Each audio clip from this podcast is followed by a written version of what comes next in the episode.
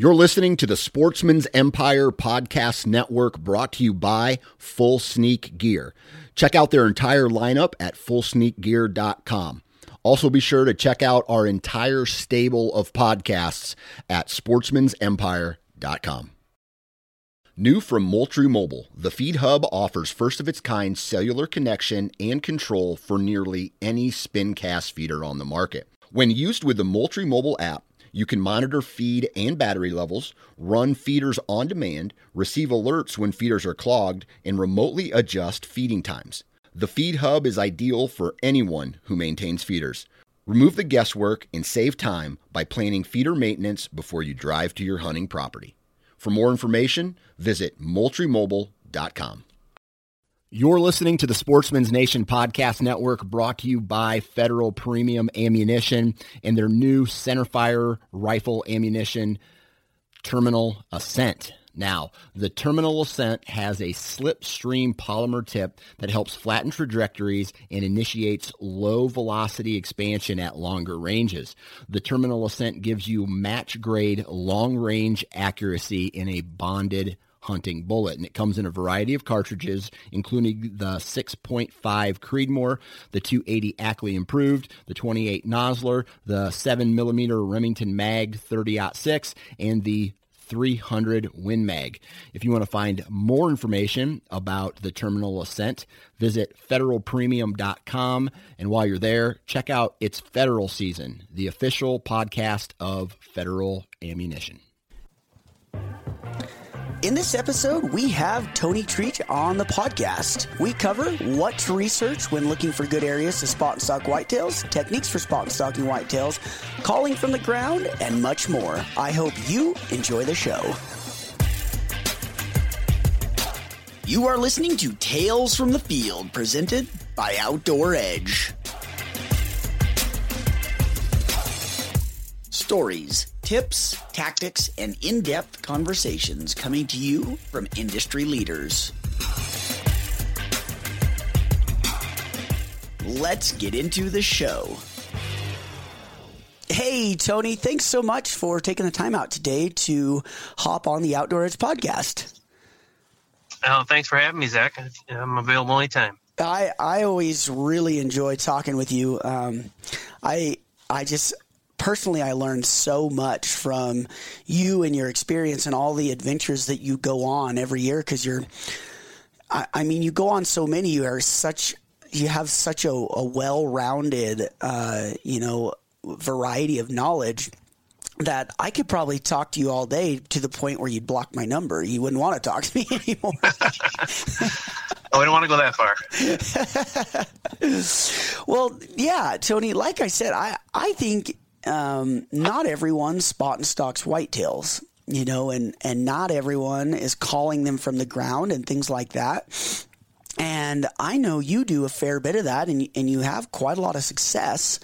And I think, you know, personally, I think that would just be a really great kind of kind of topic to to focus our conversation on and just discuss because I've hunted a little bit from the ground, you know, not near as much as you have, but man, is it fun, you know, when you rattle a little bit and you look over and you're like, holy crap, here they come. this is working. yeah, it's definitely, uh, get your blood pumping when, when a big old buck, you know, pins his ears back and starts coming into you. It's nothing else like it. Yeah. Yeah. And, and, you know, versus, I mean, because obviously calling elk is fun, but one thing that I've noticed um, is is if you start calling in a whitetail, it seems like you're. I mean, I, there's sometimes I hunt elk in the wide open sagebrush country, but um, you know, and some of that like CRP type stuff and things like that, you watch that buck sometimes come for a long ways. mm-hmm. Mm-hmm. And you have all this time to think about it, I guess. yeah, you got, you got to let not let it get in your head. That's for sure. Right, right. So kind of from the beginning, you know, when you you know because you've been doing it for a couple years now, uh, you know, hunting them from the ground and things like that.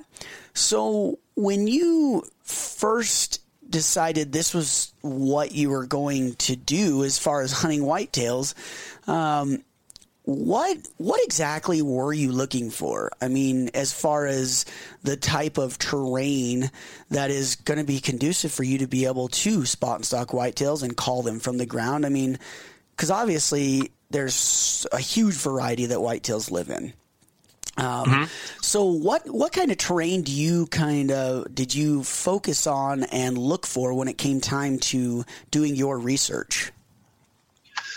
Well, what what actually got it all started was uh, just basically the deer behavior. Like we, you know, we were hunting an area that was more more wide open than we were used to, and uh, the deer weren't using what little timber that we had available to us. They were actually using more of the the washouts and the and the deep grass and the weedy areas and uh, CRP fields to to move around in. So kind of we were forced to change if we wanted to kill anything, and uh, it's definitely evolved over the years. Uh, I, I, think I took my first one from the ground probably about eight years ago, and it didn't have the decoy set up now, and uh, that's absolutely a you know a deal cincher. But um, the terrain, basically, the the terrain has to be open enough that you can see them bed.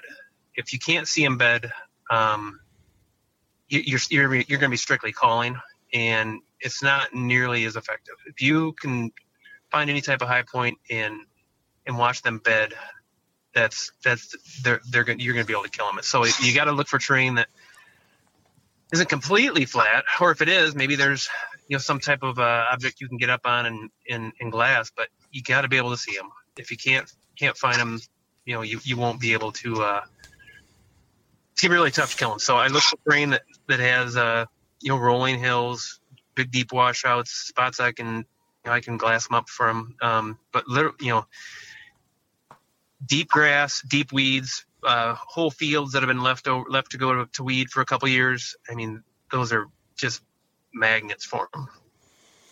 Gotcha. That and that to me, um, until I started seeing whitetails out in that stuff, you know, I, I was I was kind of like, hey, we need to find a creek bottom. You know, there's there's got to uh-huh. be whether it be cottonwoods or Russian olives or whatever else. There's got to be water.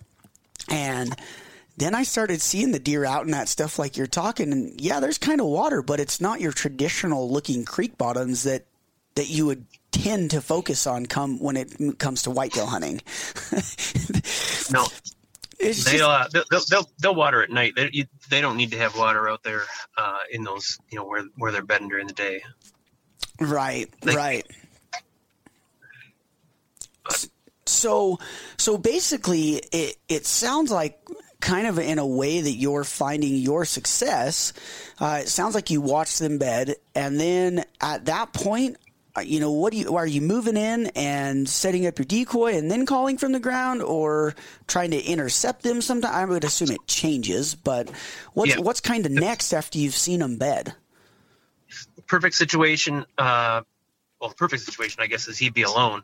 Um, but most most all the time when I'm doing this, uh, it's during the rut, and you know, I perfect.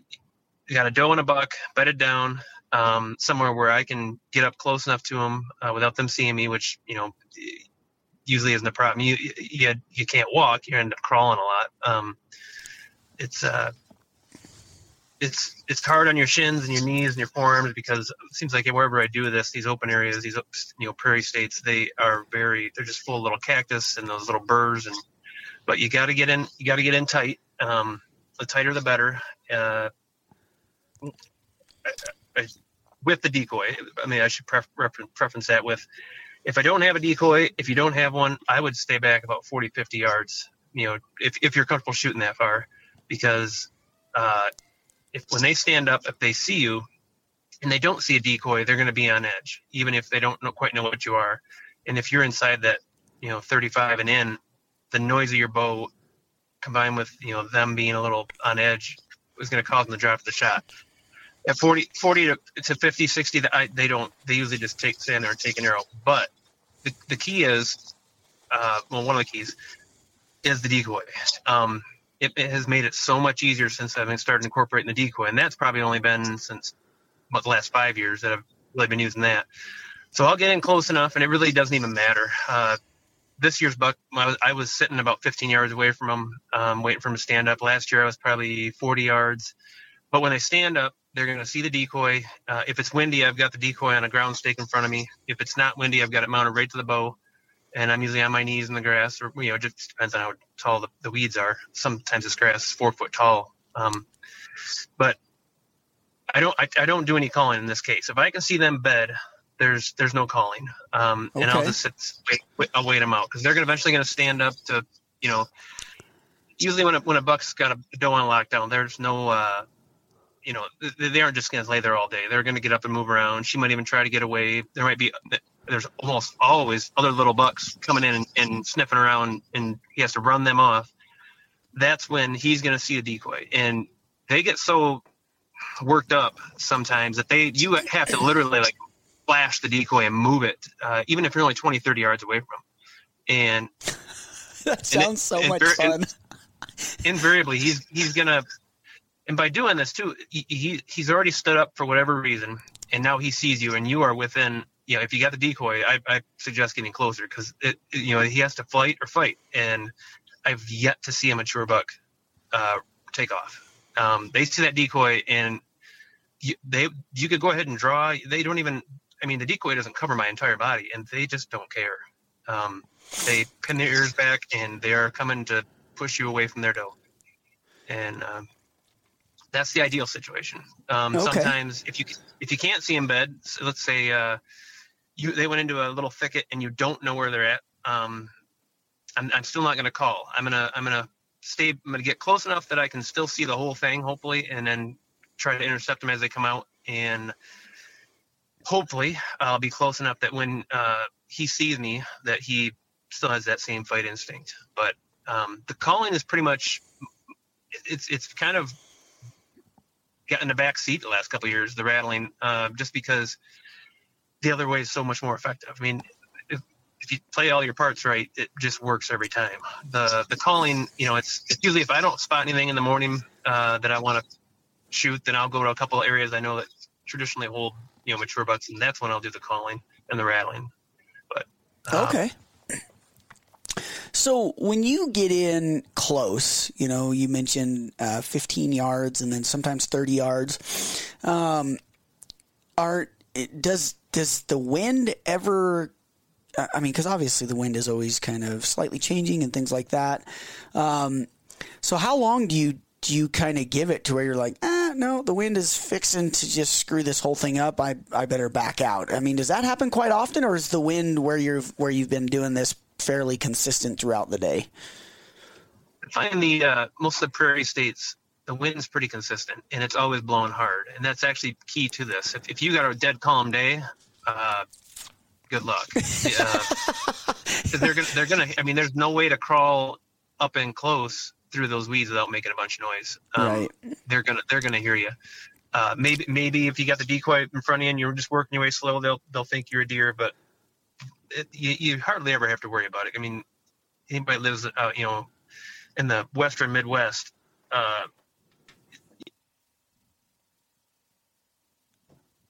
it's just always windy. It's always blowing, and you need that wind. It's going to hide your your your uh, sound, but also it's a much more consistent wind than um, say someone who's hunting in the mountains or even the foothills, where you've got your thermals and you've got uh, swirling winds because of the you know uh, big valleys or canyons, um, or even someone say it's hunting southern Illinois or Iowa where you've got all these uh, big uh, wa- you know uh, for lack of a better word what they call them hollers or whatever you know like a just a big valley.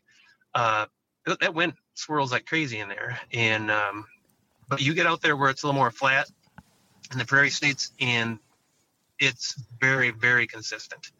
Uh, and I you almost you know that, that's another thing that I do. I guess I, I don't just come in from down straight downwind. I try to quarter into them at least 90 degrees, if not even a, a, more acute angle than that, so that you know they're actually looking away, and I'm coming in from maybe 45 degrees behind them into the side. And uh, I mean, if, if terrain allows, and that's that's the perfect spot because then they're not looking at you and they can't smell you. You know, if the wind switched just 45 degrees, they're gonna smell you. But you know, you just gotta risk it and uh, it, you know, it's it's usually pretty consistent. Gotcha, gotcha.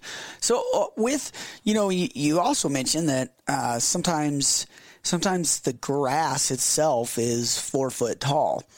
Um, when that buck stands up and if they see your decoy, are you are you hoping they walk through a small opening in the grass? Are they coming to the decoy and you're shooting them so close that it creates an opening.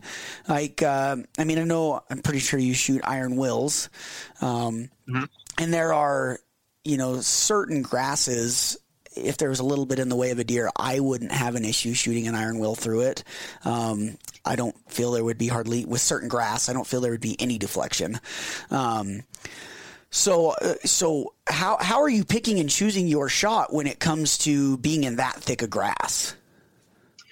Uh, yeah, I, I actually don't agree. I the I think the grass, even the slightest grass, will change the point of impact for sure. I've had uh, the closest shot I've ever had on a, a buck was in uh, Montana and grass, and he was bedded down, like head down on the ground, bedded, just sound asleep, and I stuck into nine feet, and there was just a little bit of grass in between us, and I, you know, like that, just kind of like uh, CRP type. Uh, they, they get paid to plant. I think they call it uh, quail border, and uh, that arrow deflected you know, the, the grass was probably two foot in front of him. I was about nine feet, and it deflected two feet.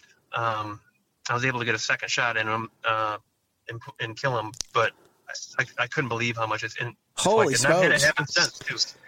It doesn't take much, um, and I, it can be, yeah. I, I, I try not to shoot through anything, but what what you'll find a lot of times in that in that tall CRP grass is they've been using it a lot. They've got trails in there. They almost got like little bird nests. Um, this year the the buck that I shot, uh, he has doe. You couldn't see her from like when I walked up. I couldn't see her the whole time. All I could see was his, the tips of his antlers. But you know, it's four foot grass behind him. He's in about two foot of grass, and then it goes back up to four foot. She's in a nest that when I walked up there to look where he was standing, I, I saw her old bed, and it was all hollowed out. There was just just dry dirt in there you literally could have stood two feet from her and not seen her. Holy but smokes! Two feet, but, but two feet away, it was only two foot tall. So they got trails. They got little areas where they they matted down in there. Um, the the when you get the the big weed fields, that's a little bit different because you get different species of weeds. And I have had uh, um, probably the biggest buck that I've ever uh, hunted in uh, in Kansas was bedding in uh, a field of old weeds that they hadn't tilled over in a couple years, and I snuck up onto him several times and got. I mean, I'm literally 10, 15 yards away, and I, I didn't I didn't have a shot, and I did not get that buck because I did deflect. Um, but yeah, that's that's a that's a constant battle. Uh, but as long as it's you know you're better off, or I should say your odds are better in the grass than they are in the weed fields, just because you can usually find uh, find find like little paths to shoot through almost like this year. I mean, I when I, I watched the, them bed down and I yeah, kind of marked it where where it was. I was only about 100 yards away from them the last time I saw them stand up and stretch and lay back down. And I got to about 20 yards, but I had it was it was just solid four foot, you know, three four foot grass to them. And I but I looked off to the west and it looked like it as it got closer to the field, it definitely got shorter. And I swung around there and I was able to find like you know then I could see his antler tips. I know if I can see his antler tips. Uh, or even you know halfway down to his beams when he stands i'm probably going to have a shot gotcha gotcha yeah i you know i've only shot through grass gosh maybe twice and uh-huh. and it was the the deer was standing and it was the very very you know where the blades of grass are probably two and a half foot tall and they get real real thin um, uh-huh. he was literally standing in that so it wasn't basically the grass was almost touching his body. Does that make sense? Yeah. So I guess oh, yeah. I, I, mean I don't know that it, at that point I don't know that you're almost shooting so much through the grass, but um, I haven't ever shot through grass when something was laying, and I, and I could agree with you there where I could I could definitely um, definitely see deflection and something like that. Um, but yeah, I just I didn't want all the listeners to be like, man, the host is shooting through grass to kill deer. no, no, let me let me. No, no, um, I know you're not. But the uh, the funny thing, you just don't know. That's that's yeah. the thing. You know, if imagine if the you know if, if you imagine like an even wall of grass and the broadhead hits it, and it's not an expandable where it's going to catch on the uh, on the tabs that open up the blades, and, and it is something a cut on contact, and it's very sharp. M- maybe maybe it's going to cut evenly on you know four blades of you know whatever. There's equal amounts of grass on both blade, both sides of it, right? Yeah. So maybe then it does not really change it, its their direction. But what if it, what if all what if all that grass is on one side of it? Yeah, Uh, then it's got you, just, to. you just don't know. Yep. You just don't know. So I I, I try not to. You know, if I can control that a variable, I, I do I do so, and that's one of the things I just can't control. So Right. Yeah, no, and I and I agree. And what and what's so hard about that too is is how many times do you have that shot? You know, you work you worked yeah, exactly. You worked for probably the last four to six hours to get into position. You waited for probably two hours, and then here it is.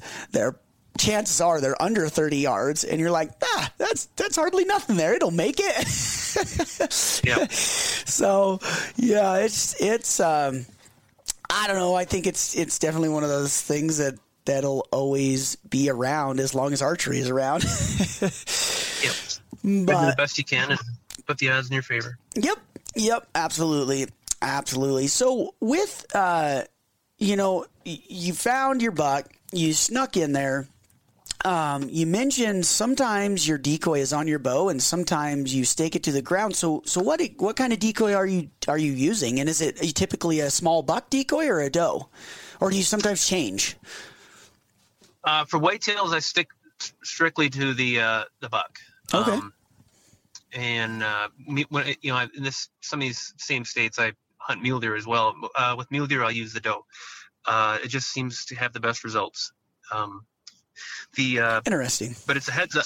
Yeah, the the, do- the decoy is made by Heads Up Decoy. Um, the, they've got all different attachments. One, I think they actually call it their turkey stake, uh, but that's that's the ground stake, And I, I made a homemade version that gets it a little bit further up off the ground, out of the weeds. But uh, then there's a bow mount, and there's a uh, there's like a oh like a really heavy duty, uh, almost like a, a clamp from a set of jumper cables uh, for your truck that uh, they've mounted so you can clip it onto br- brush or a cactus or a stick, whatever, and then mount the decoy in that. So, uh, But I carry all of them. Just, just uh, yeah, I've, I've used them all.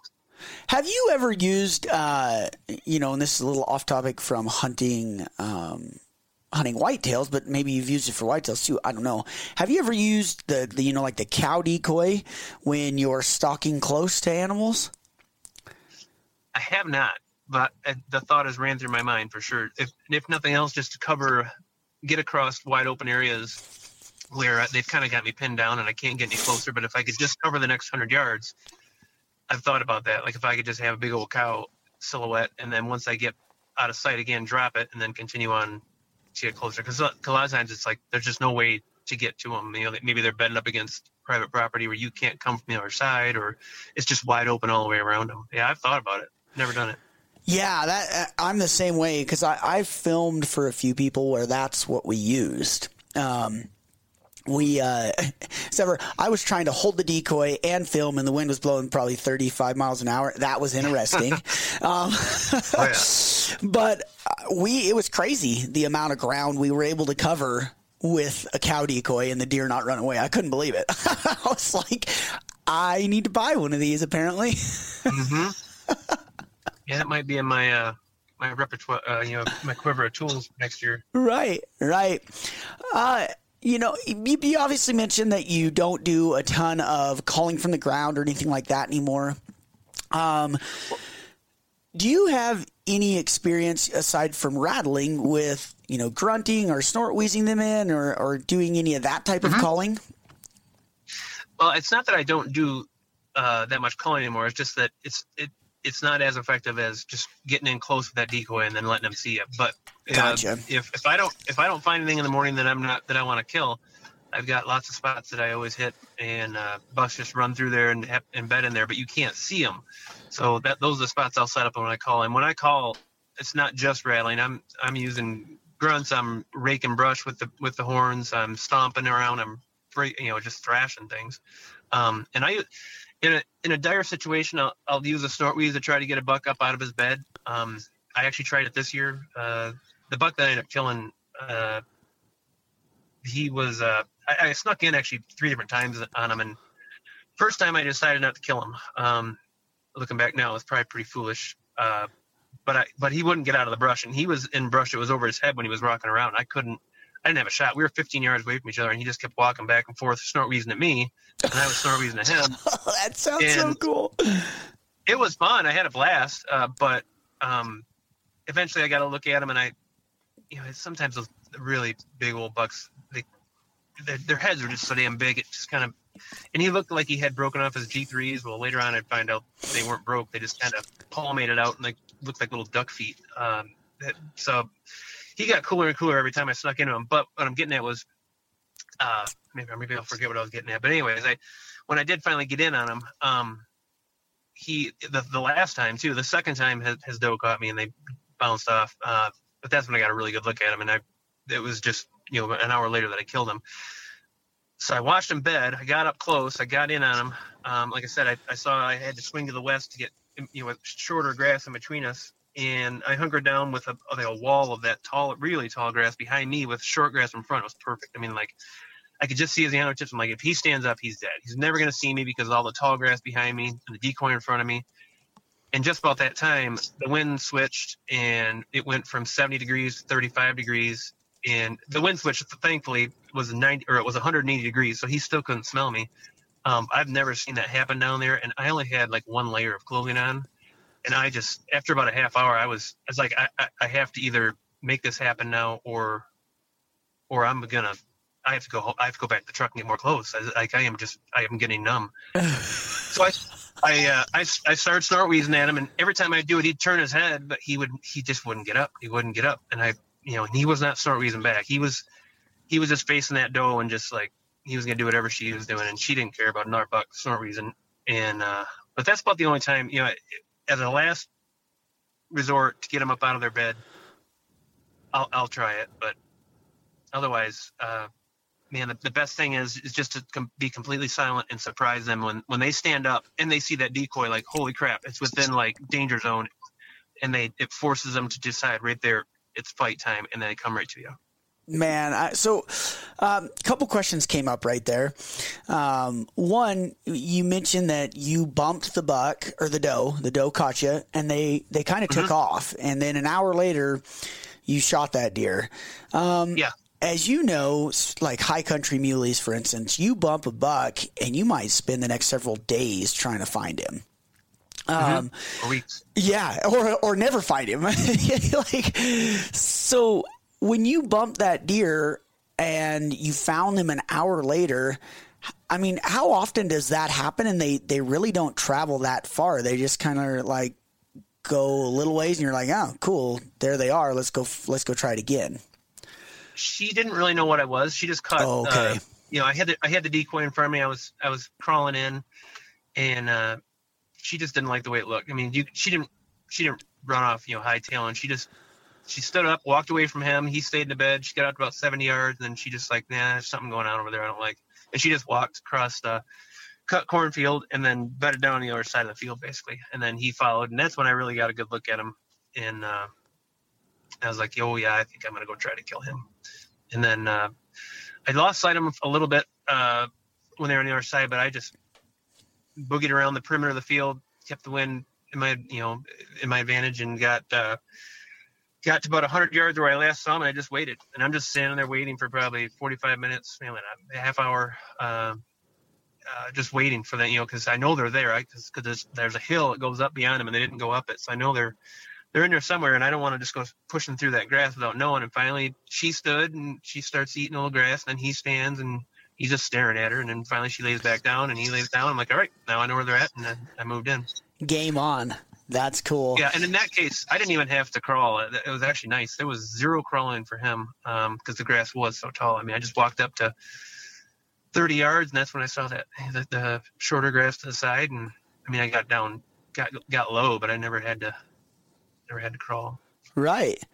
Uh, with with them standing up and and seeing the the decoy and coming to you, um, how often are you shooting them? You know, because they close the own distance for you. How often are you shooting them very, very close? And do you have do you have frontal shots quite quite? Because I mean, much like calling an elk, you know, sometimes they come right to you, and that's you're here. You are. There's an elk at eight yards away, and you got a frontal shot. Um, does does that seem to kind of kind of happen as well when they see that decoy and they come right to you, and that's what you have? It does. Um, and, and Garrett Rowe, the owner of Heads Up Decoy, the first time I met him, uh, warned me of that. He's like, you better be prepared for, you know, close, close shot and don't be surprised if they don't, you know, don't square off to you or, you know, or turn broadside to you. Um, I've, I've had several of them that were, uh, straight at me. I've had, they're, when they get, I've had, and the only reason I found this out was because I didn't have a shot because of the brush, but I've had them come, come to me and just keep coming and keep coming and keep coming and eventually they're hoping to scare you off, right? They don't want to fight. That's the last resort. So eventually they're going to, when they get maybe 15 to 10 yards or something, you know, close, close enough that they think if they're they're trying to show themselves off to you to scare you away. Right. They'll they will they will turn broadside and kind of almost like circle around you. Um, and but I've had them come as close as I mean I, I've literally shot uh, using this. I've shot does doing this too. I shot a doe this year at about three feet. Holy she literally she literally was. Um, I mean, I I couldn't really extend my bow arm and then draw. I had to kind of draw and push my bow out at the same time. Otherwise, I, the broadhead. I mean, she could have just reached out and smelled it. But she came right up to the, the decoy and was just like, and I, you know, I had doe tags. Well, it was great. Um, and uh, just, I mean, zipped through. I'm, I'm there's, I'm almost. Well, I got that quivalizer in front of my bow too, so that kind of keeps them about you know two foot away. You know, and I, I know I wasn't bumping her with that, but uh, she was between three and four foot from from my uh, bow hand for sure. Holy yeah, but I also crap. Shot, I shot a buck in Montana a couple years ago. Was the exact same way. That was a muley, but it was you know sub four feet, and and I, I mean they give you time to draw too. I mean he's literally there's there's brush around us, but uh, they're just in a trance and they just don't they believe their eyes and they cannot believe that they're you know whatever's that whatever that is moving right behind it the decoy can't can't be real because there's I'm looking right at a doe, right, or a buck or whatever. And uh, I mean, they'll kind of flinch when you start to move, but then every time they just eat the arrow. Huh. Yes. Um, one one thing I noticed, uh, a friend of mine, he kind of mentioned the exact same thing. He said, he's like, what you can get away with with a decoy on your bow. He's, he said it's absolutely insane. He's like, you literally get away with murder.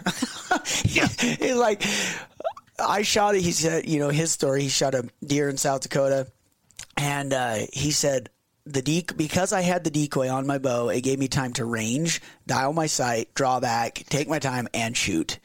And mm-hmm. and that just doesn't happen, especially especially if you're popping over the top of a ridge line or something like that. You know, they see you rather than seeing a decoy. And, and I could imagine in a scenario like that, especially too, you know, you come over that hill and there's you have a decoy on your bow that they focus on it rather than you, which is very important. Um, uh, I was going to ask you something else about the decoy, and yeah, I don't remember what it was, but it gets worse every year, Zach. I know you're a young guy, but just just wait till you're my age. You forget things constantly. oh gosh. Uh, yeah, no, I I have no idea what it was that I was going to ask you. Um, hmm. Well, on a on a deer, when you go because an elk, in my opinion, you kind of have that line where the real dark brown meets the light brown, and mm. it's like hmm, that's pretty close to where I need to aim for my frontal shot. Um, What what do you kind of use for your reference? I mean, obviously you've shot a lot of deer, so you probably just kind of instinctively know now where to aim.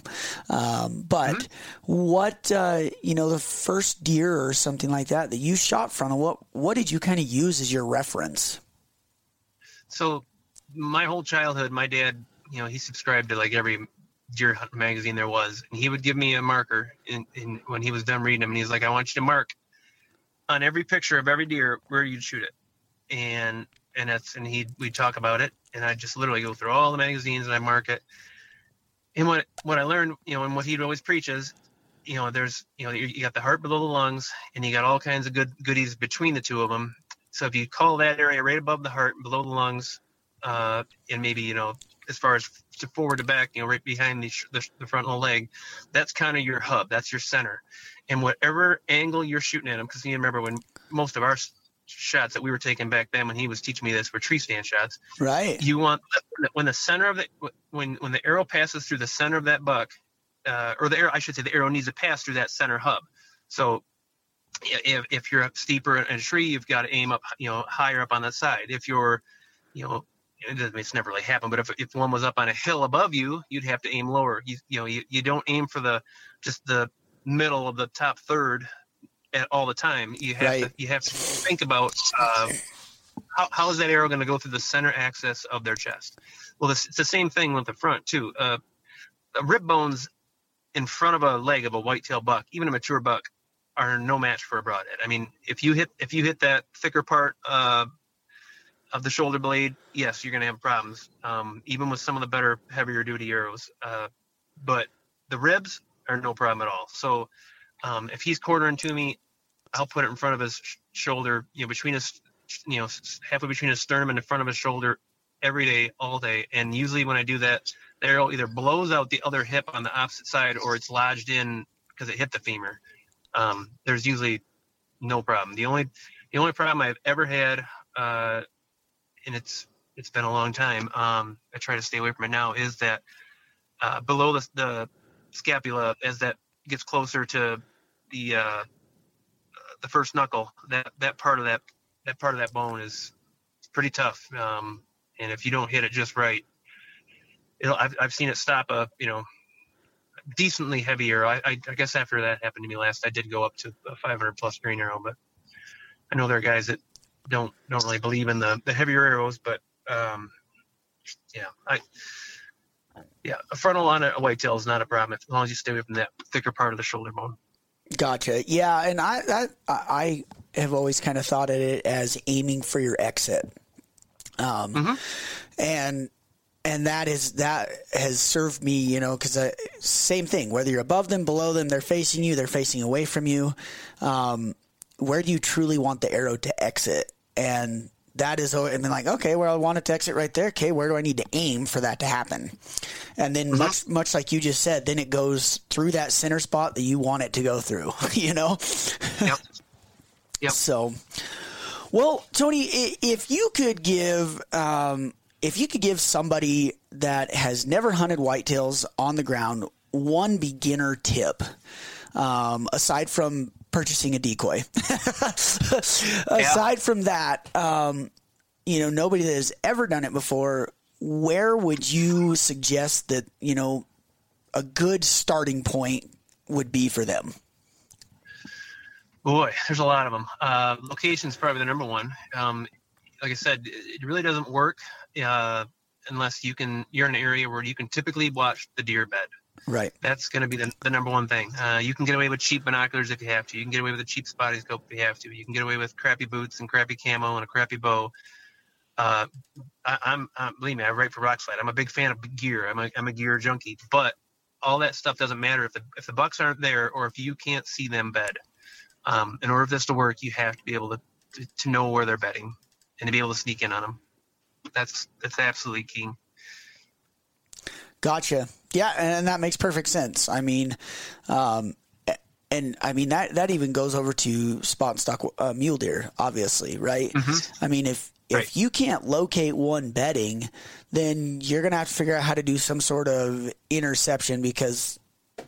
stalking to them while they're feeding is it's just harder, you know yeah, if you can't see them bed and they're bedding in an area, even if it's more open, but there's just a couple of, you know, where their bedding is thicker and you can't see them, you're probably better off uh, uh, figuring out what trail they're using, going in and out of there, and and setting, even if you know on the ground or in a tree, no matter what, you're probably better off hunting that way. Um, I hunt this way just because the areas I've, you know, I, I, well, I look for areas now that I can do it because it's more fun, but. Uh, in the beginning, it was just a matter of need, necessity. necessity. You know, that that's how it started. So, but it, it, does have to be the exact right, you know, set of circumstances. I've got other states in the Midwest that I hunt, um, and there's I'd be just wasting my time if I tried to do this. Right. Right. Yep. I, I could I could 100% see it it uh, working in certain situations. I mean, but but like literally everything we talked about today works in a certain situation. That's why it's helpful to learn and get better at all of them.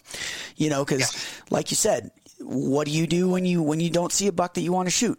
You go down and you start calling and and get in the thicker stuff and things like that. And if you don't know how to do that, um, well, then you're probably not going to go try it. But you always got to try it and learn. I mean, that, there's there's only one way to get better at hunting, and that's blow all the stalks, and then you slowly get better.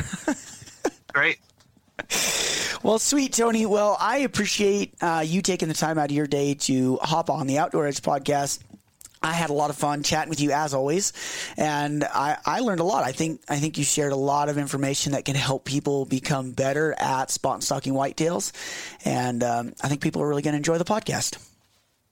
I appreciate the opportunity, Zach. It's always fun to catch up.